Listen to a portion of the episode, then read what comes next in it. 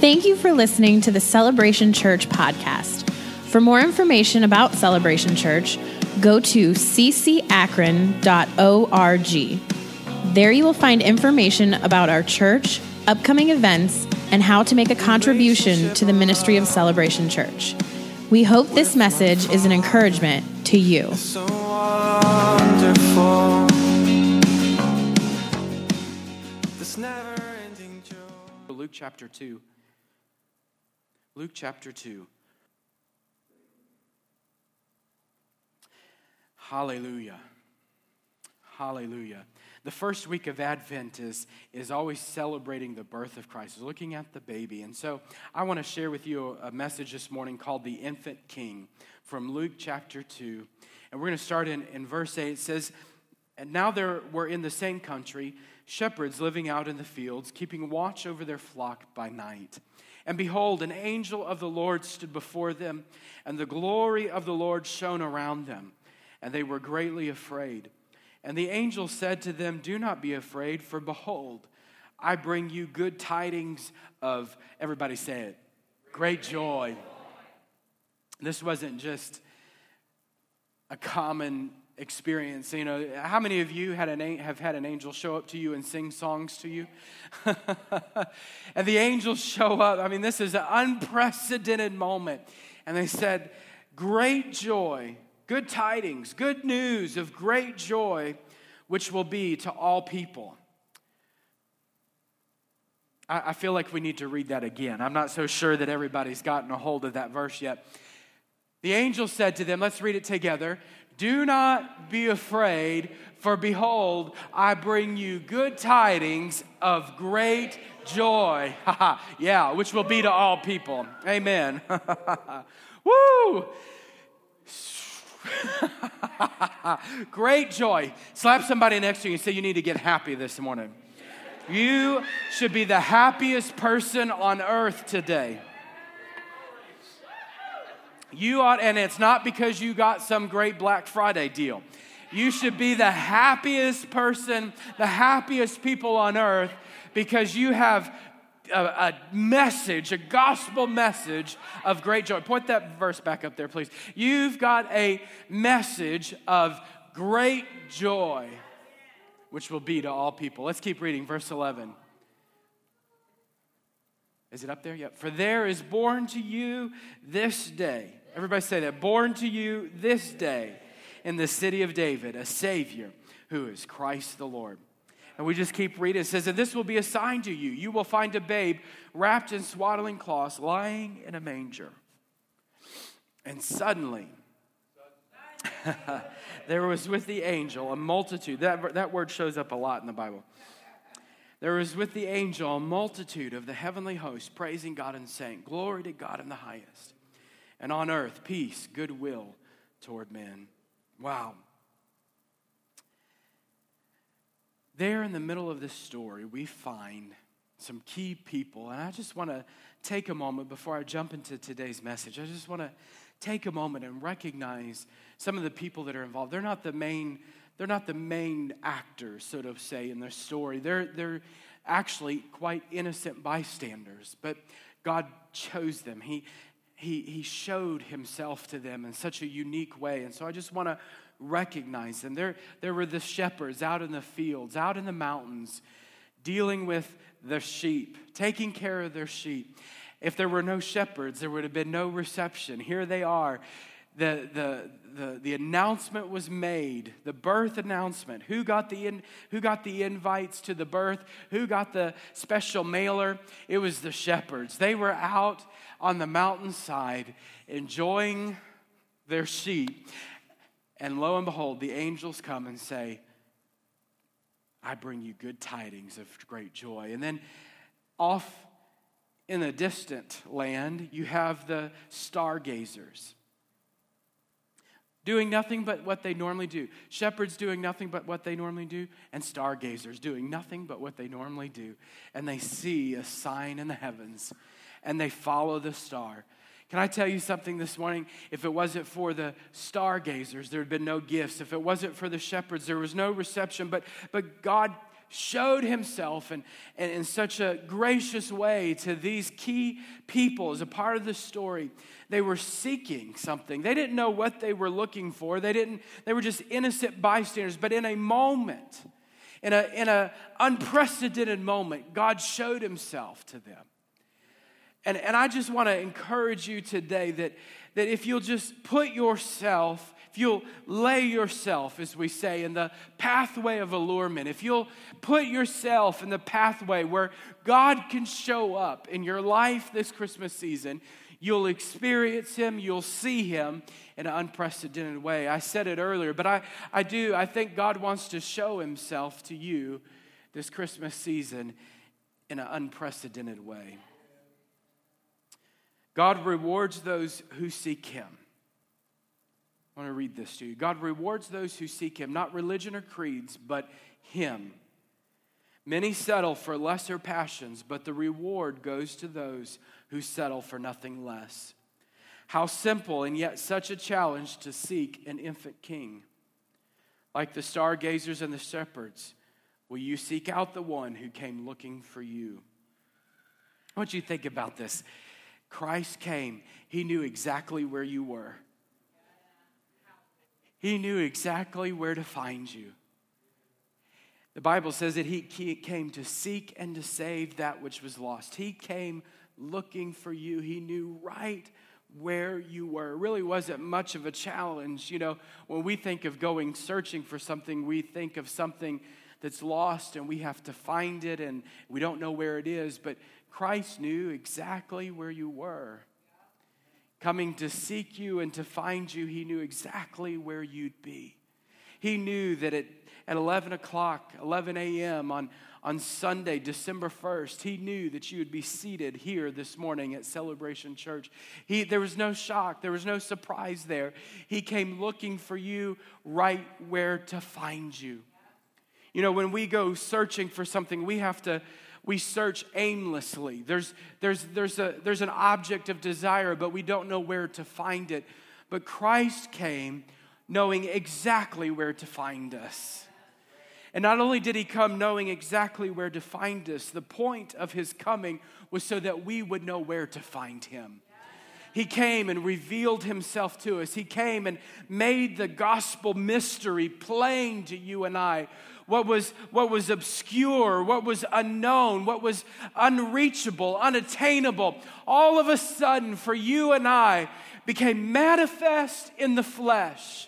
John said that the Word became flesh and dwelt among us, and we beheld him, we touched him, we saw him for our own eyes, with our own eyes. He, he wasn't obscure anymore. It wasn't unattainable. It wasn't unreachable anymore. It wasn't the, a, a demand of a holy God that, that we couldn't obtain anymore.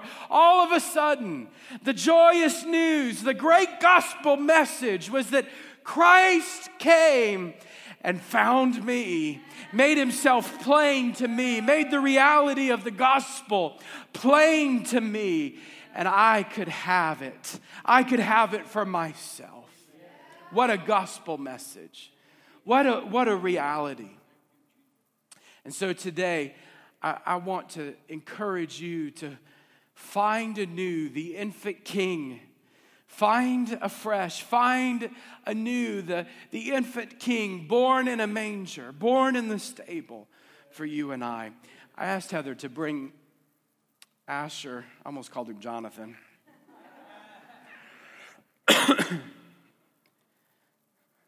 Say hi. Not you, him. I mean, you can tell him hi if you want. Asher is five months now. You know, when you have a when you have a baby, everything changes. and all the mamas said, Amen.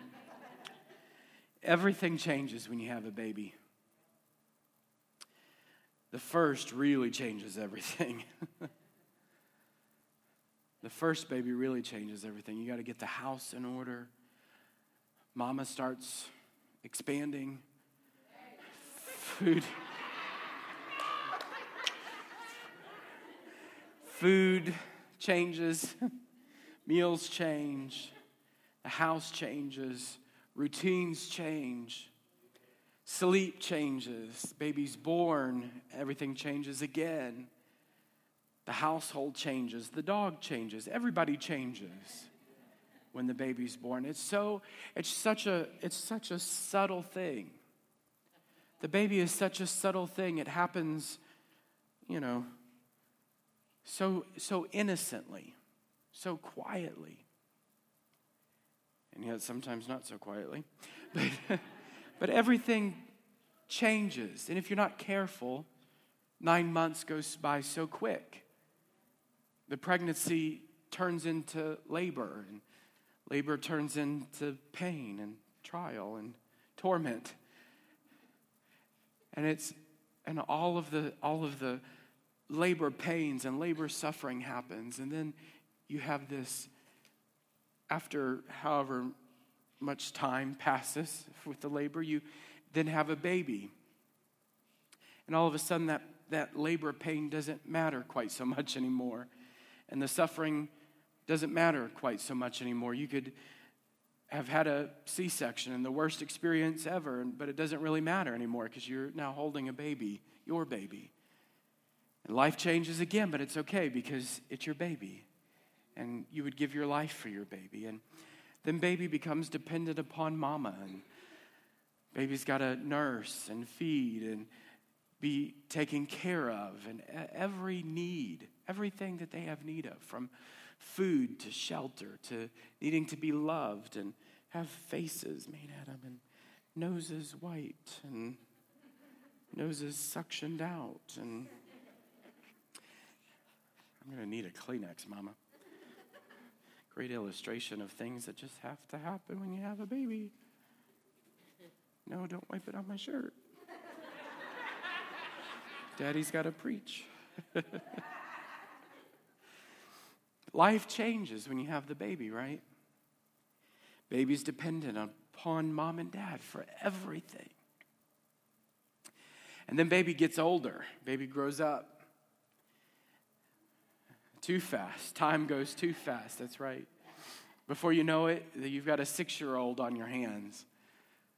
Then you have a teenager, a six year old who thinks they're a 16 year old. And, you know, all of, all of the joys. And you say, why, why are you talking about all this? Because hand, I can't preach with him in my arms all day.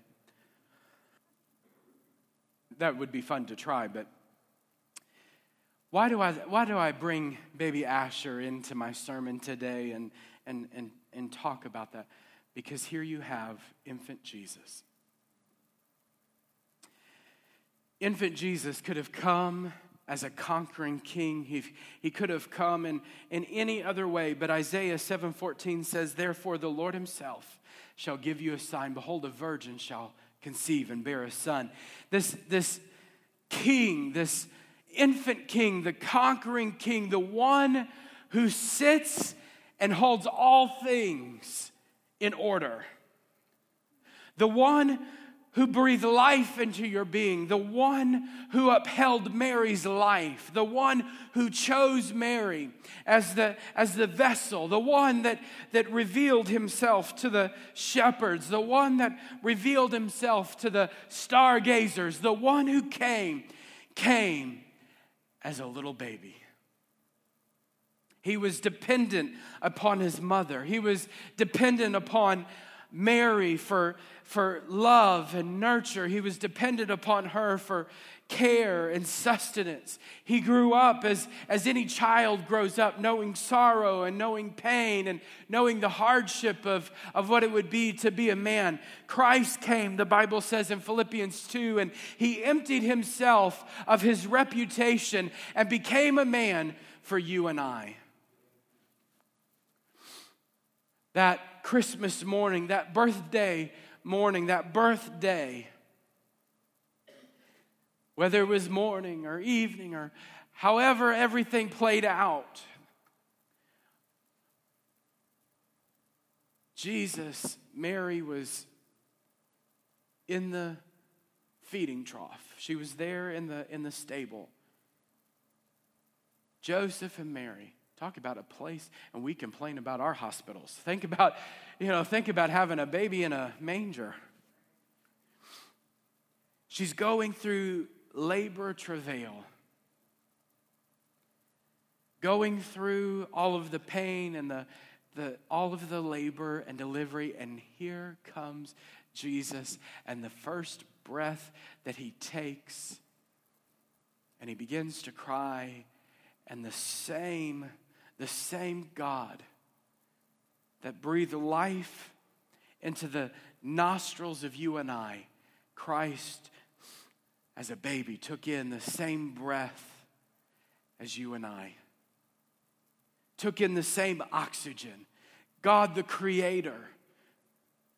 Can you think about this with me this morning? How mind blowing it is that Creator God stepped into creation, breathed the same air, drank the same water, walked on the same planet, and, and experienced the same things that you and I experience.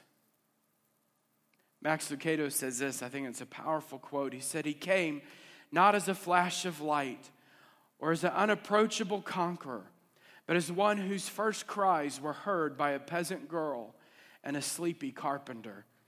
God tapped humanity on its collective shoulder and said, Pardon me.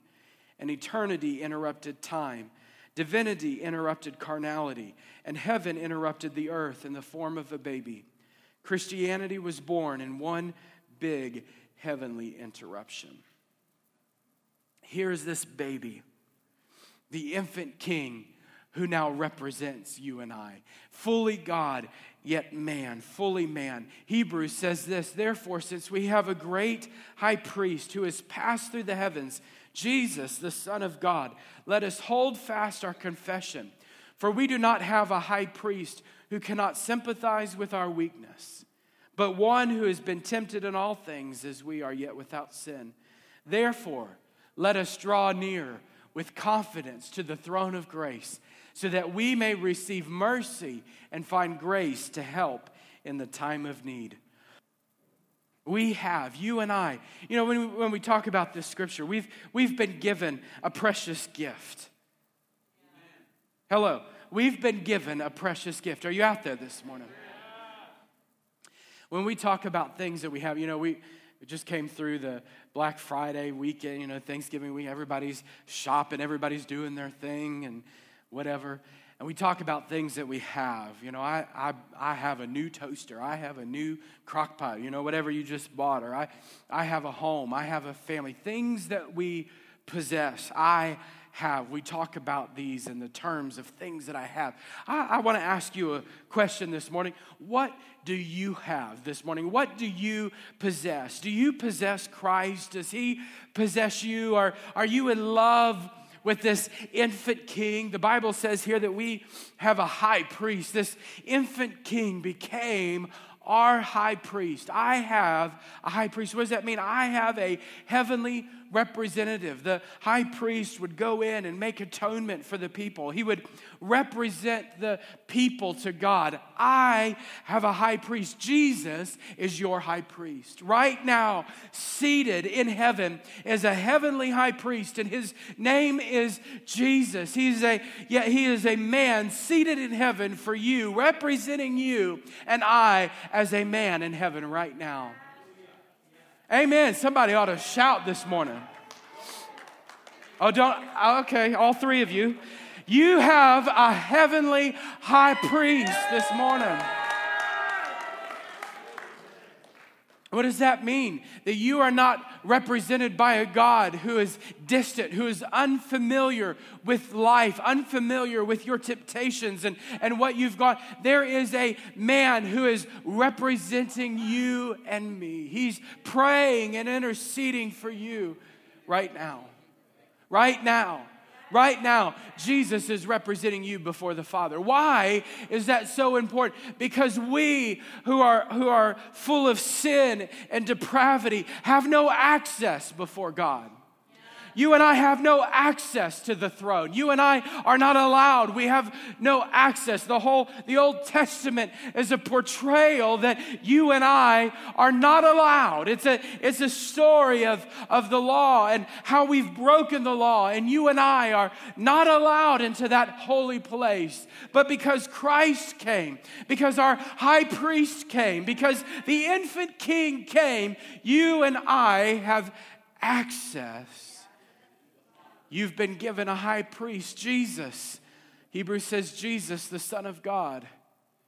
Jesus, the Son of God. Jesus is his, it's his, it's his earthly name. Jesus is, is this name that depicts God incarnate. It was the name that, that, that, that the angel said that you would call him Jesus. It says it's this earthly name. It's God incarnate that He's come, that God has come. He's been born in the flesh for you and I. This Jesus, our high priest, Jesus is seated at the right hand of God. This man who's representing God incarnate, the Son of God, fully God and fully man is seated on the throne today. And the Bible says that he's ruling and reigning over all things. Heather said it earlier the government of all things is upon his shoulder. The government of your life is on his shoulder. The government uh, of your family is on his shoulder. He's ruling and reigning over all things. And because Jesus is seated as the high priest, because Jesus is seated, the Son of God is seated on that throne, you and I have access. You and I can worship boldly, worship freely, and it not be songs that are drifting off into the air and have no meaning. You and I have access. We can come into the presence of God. We can know the abundance of His presence. We can know the abundance of His peace. He doesn't just come upon us to do a task or accomplish a work, but we can know Him. We can walk with Him. We can have relationship with Him. We can enjoy him. We can read his word. Does anybody hear me this morning? We can read his word. And, and, he's, and he's living on the pages of his word because we have his, his presence is with us, his presence is in us. Jesus, our high priest. Hallelujah. Hallelujah. Hallelujah. Hallelujah. Hallelujah. The Jesus, Jesus, the Son of God, is my high priest, the infant king the baby that was born in the manger. I've been given access.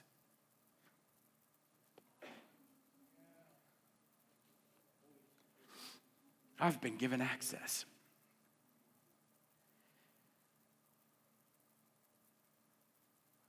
The baby in the manger gave me access. The manger was his chariot, the cross his throne, and his crown of thorns. And he came and he did it. He came, he emptied himself. He came and he emptied himself of his, his heavenly reputation and became a man. He took on the fallen nature, this, this imperfect nature for you and I. He took on, I, I, I wish that there were words to describe. How do you describe a holy God who is absolutely perfect? The Creator who spoke a word and light was. The Creator who spoke and everything that we see came into existence. The one who formed your life out of the dust of the earth. The one who knew you before you were ever conceived in your mother's belly. The one who is the everlasting Father before time ever began was. The one who has no ending. The one who never changes, who is the same yesterday, today, and forever. He's the eternal God. This God, who at the mere mention of his name, angels tremble before. worshiping. This God took on human nature. He could have chosen any other way, but he came the only way. Before time began, there was a plan of redemption, and it was the only way that he had to become, he had to take on the fallen nature. A lamb wouldn't do it, a goat wouldn't do it, a turtle dove wouldn't do it. They were all means of a, a type and a shadow of what was to come, but the permanent sacrifice was that God had to come Himself. I think about the Egyptians who were in slavery, and God said to Moses, I've come to set them free. And He used Moses in, in such an amazing display of deliverance and glory and power. So much so that the Bible says that there was no one like Moses who God spoke with face to face. What an incredible picture. And God did an incredible deliverance work, but it was all a picture of what was to come. Oh, we can look back at the deliverance of the, of the Israelites from the Egyptians. How great a bondage of sin were you in? How great of a bondage. Oh, my sin is not that bad. You are guilty of sin. You've broken God's commandments. You have broken His law, and His wrath was against you. But He came and He paid the price. He became the sacrifice. God came Himself to fix your broken life. God came Himself to fix broken humanity where we couldn't repair ourselves, where we were incapable, our high priest came and he became both the just and the justifier. He became both the sacrifice and the high priest. And he's representing you and I today. God took on humanity. God took on humanity. Christmas is more than presents around a tree. Christmas is more than just singing a few Christmas carols. Christmas is more than just coming to church for Christmas season. Christmas is about this great gospel message. Christmas is about the mystery of the gospel that God became a man for you and I.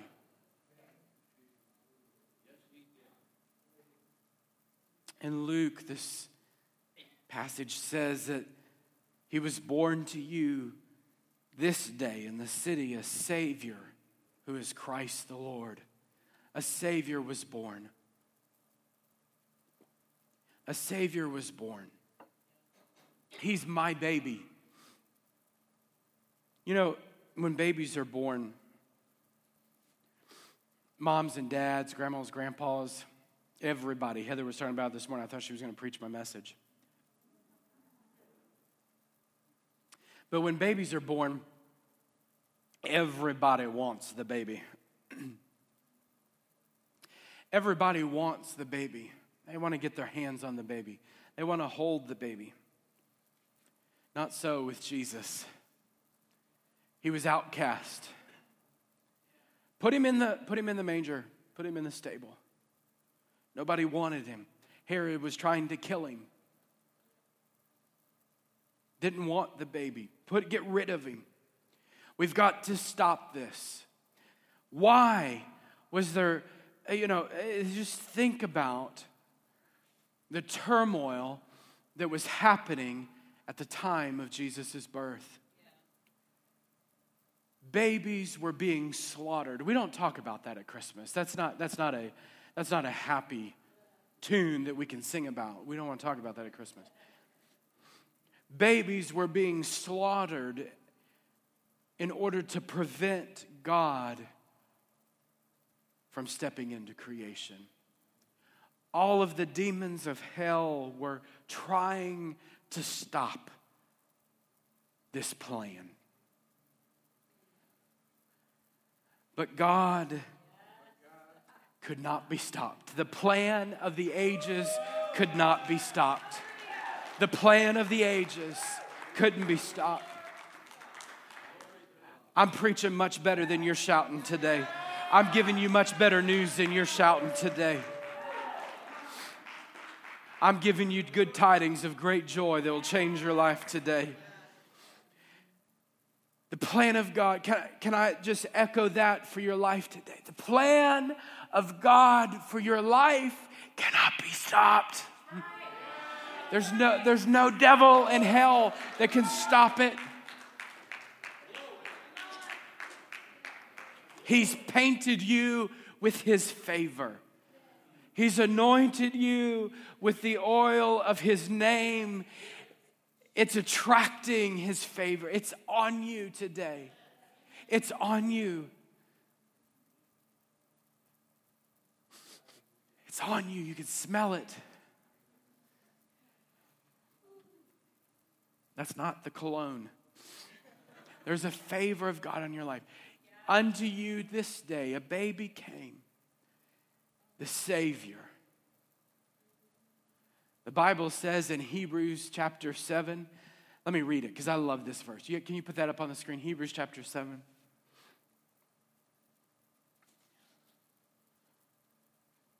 Hebrews chapter 7, verse 25. There it is. Therefore, everybody say, therefore. You need to read all of chapter 7 to get the therefore. But therefore, this is a powerful verse. Therefore, he is able. Everybody say, he is able. He is able. Therefore, he is able. He is able. He has the power. He has the will. He has the desire to do it. He is able to save to the uttermost. Everybody say uttermost. Say it again. Uttermost. That's a powerful word. In the Greek, it's finally and forever. Completely and forever. Those who come to God through Him. It's a, it's a powerful word that our Savior, God, came to save to the uttermost. He came to save finally and forever, completely and permanently. He's able to obliterate every trace, even the very root of sin that's in your life. And in Acts chapter 3, it, it uses that word to obliterate every trace of sin in your life is obliterated because Christ, the infant king, came. The infant, this baby laying in a manger, so innocent, who lived a sinless and perfect life as man and as God, did it to become the sacrifice. You know, in the Old Testament, they kept lambs, a perfect lamb, a perfect breed of lambs that were set aside for temple sacrifices. They were, they were set apart, they were kept for the purpose of sacrificial lambs. Does this sound familiar? Christ came and lived a set apart life to become the ultimate sacrifice for you and I, that he might save you to the uttermost. The guilt, the shame. Oh, not just a mental assent to being forgiven. Oh, it's not just that I'm born again because Jesus came and we have an understanding of a biblical concept, but the reality that Christ has saved me finally, completely, and forever, I am His and He is mine. I am my beloved's, and he is mine. He's singing over me. His banner is over me. He's holding on to me. He's changing me. He's sanctifying me. He's redeeming me. It's the work of Christ and the life of humanity. God came and took on humanity so that you and I could be saved to the uttermost. To the uttermost. Hebrews says that He's wipes our conscience clean. The, the, the sin that was red as scarlet, Isaiah says, it left a, the song says, a crimson stain on my life. He came and he made it white as snow. The blood of Jesus washes me white as snow. He obliterates the sin, he removes the sin, removes the root of it. He's given me a new nature. He's given me a new nature. He's given me his, his righteousness. He's clothed me with heavenly garments.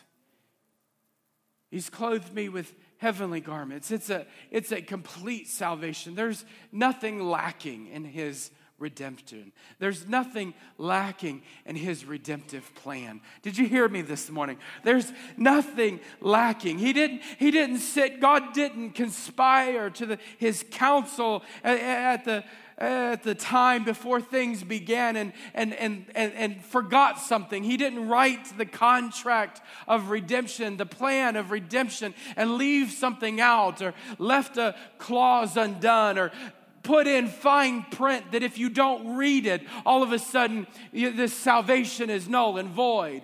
He didn't leave anything lacking. It's final, it's forever, it's complete, and it's not lacking.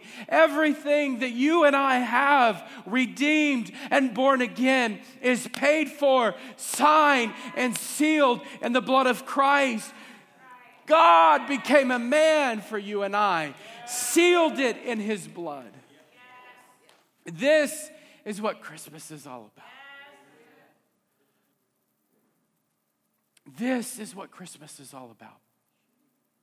The Savior came, the infant king, the baby came. Romans 6 23 says that the wages of sin is death.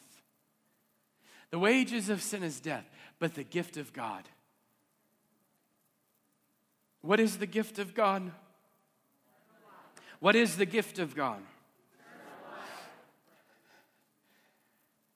Oh, sin requires that you work. Sin requires that you labor. Paul says, do not be enslaved again to that old nature. It's, it, it's work to sin. You have to work at sinning and you earn the wages of that sin. It brings death. You have to work at that sin. You have to work at that old that you've been given this wonderful nature of Christ. It is a free gift. This eternal life. The salvation of God is a free salvation. It costs Christ everything. It costs God everything. I said it cost him everything. It cost him his reputation. He put he emptied himself of his reputation. It cost him it cost him his life as a as a everything as a human. He laid it on the cross for you and I and yet gave us such a free gift. Ephesians tells us that this gift of redemption, this gift of salvation, is not of works. Ephesians 2 8 and 9 says it's not of works. It's by grace through faith that you are saved. It's by grace through faith. It's this word grace. It's the it's a multifaceted, multicolored uh, grace or favor of God. God puts his favor upon us, gives us this gift that we don't deserve. And then the journey begins. That's only the beginning. It's only the beginning. It's everything we ever needed, but it's only the beginning.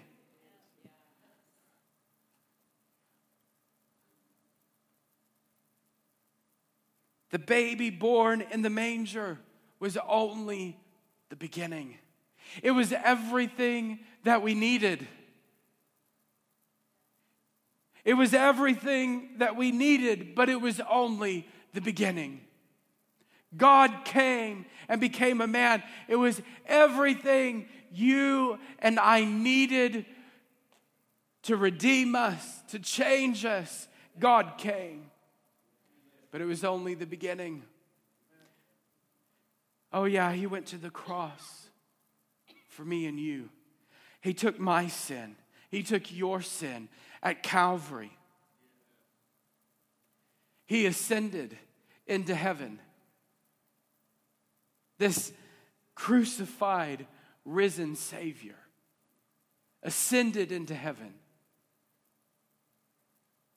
pouring out the promise of the Father, the baptism in the Holy Spirit,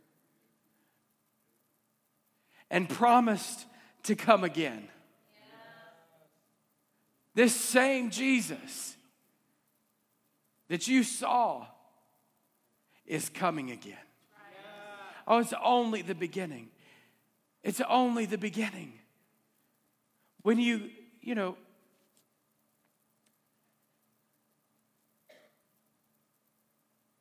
when Asher, Zoe, Jonathan, any of them were born, when you have a child, it's only the beginning. It's only the beginning. You have a lifetime of raising and enjoying life.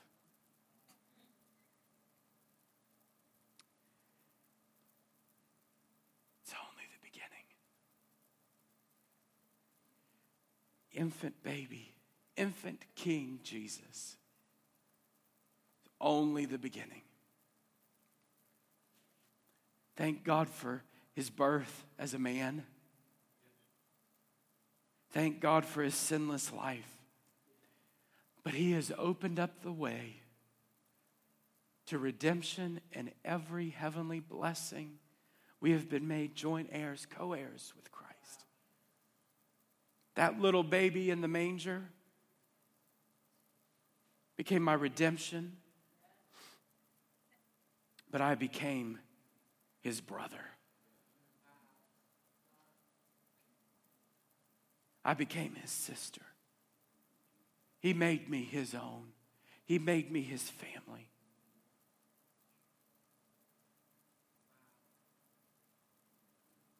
It's only the beginning.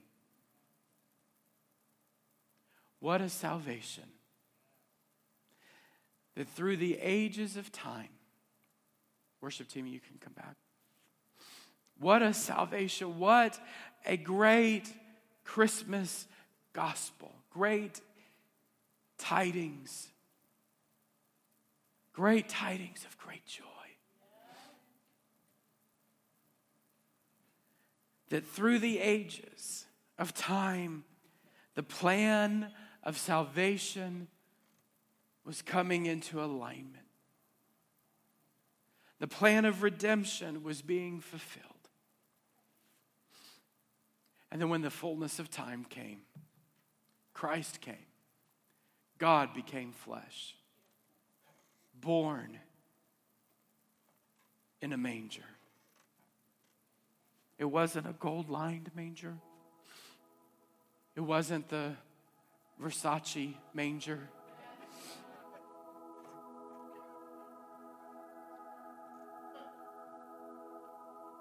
It was a feeding trough. my Savior, my Savior, my Jesus was born in a manger, in a feeding trough, in the cow stall with all the manure. The God of the universe for me.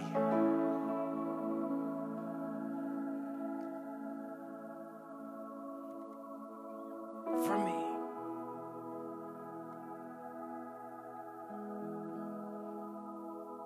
He took on humanity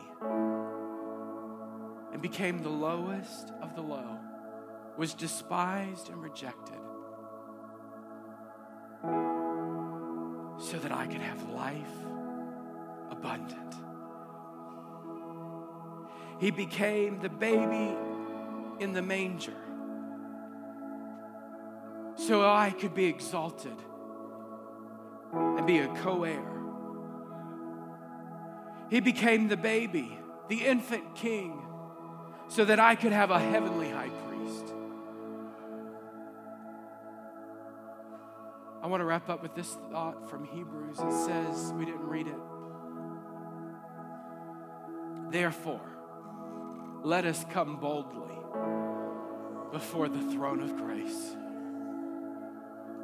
I've been given access. What does this mean? What does the infant king mean to you? What does this baby's birth mean to you? Maybe you've gotten a, a baby announcement in the mail before and threw it away. Oh, that's great. Another baby. Good for them. Didn't, didn't send a gift, didn't need to do anything. It didn't affect you. You just, oh, that's nice. They got a baby. Good for them. Is that how you treat Jesus, the baby, the infant king today? Is it is, is that your life? The announcement's been made, the angels have sang, the shepherds have told their story, the wise men have come, and, and the message of the gospel has been proclaimed. And you've gotten the birth announcement, and it's ended up in the trash somewhere. Or has the reality of Hebrews that says, therefore, come boldly through the thro- to the throne of grace. I've been given access. What once required a high priest and, and an earthly sacrifice. What once required an absolute bloody mess and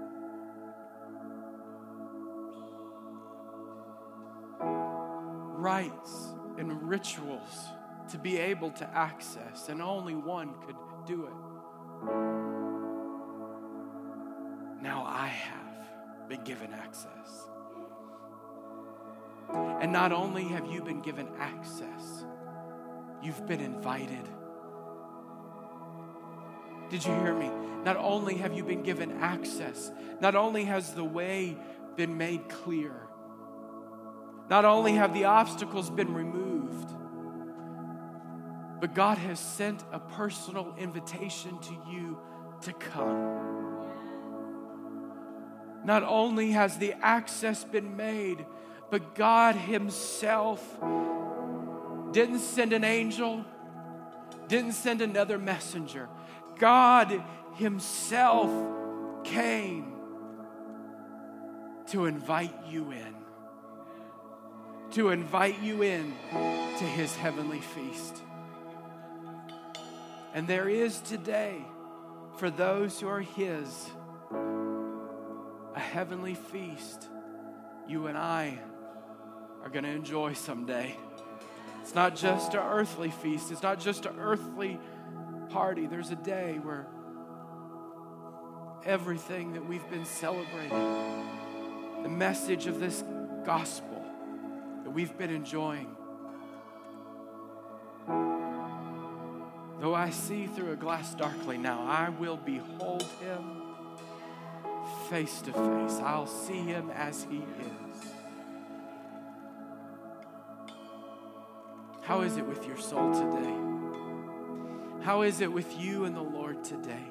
I'm going to ask everybody to stand this morning. Please, nobody moving over the next few moments. I want everyone to stand. Everyone just stand, no one moving. I want you to bow your heads and just close your eyes with me for a moment and just hear, hear me for a moment, and we're going to pray. The greatest Christmas story. The greatest Christmas story, Mom the greatest Christmas story, Dad. Young man, young woman. The greatest story that you could ever tell is how this gospel message has changed your life.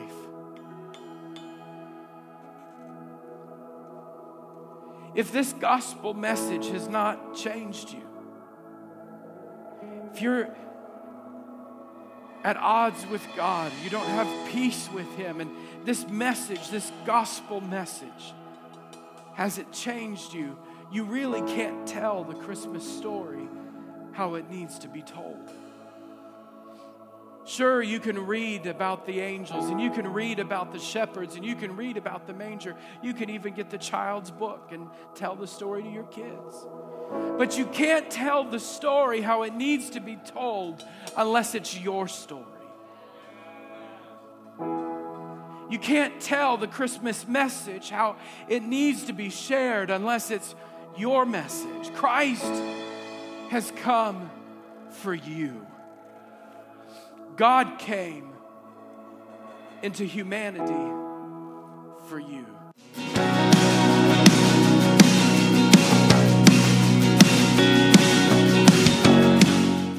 Thank you for joining the Celebration Podcast. For more information, visit ccakron.org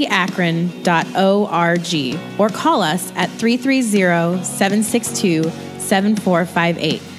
You can also download the Celebration app from iTunes or the Android store.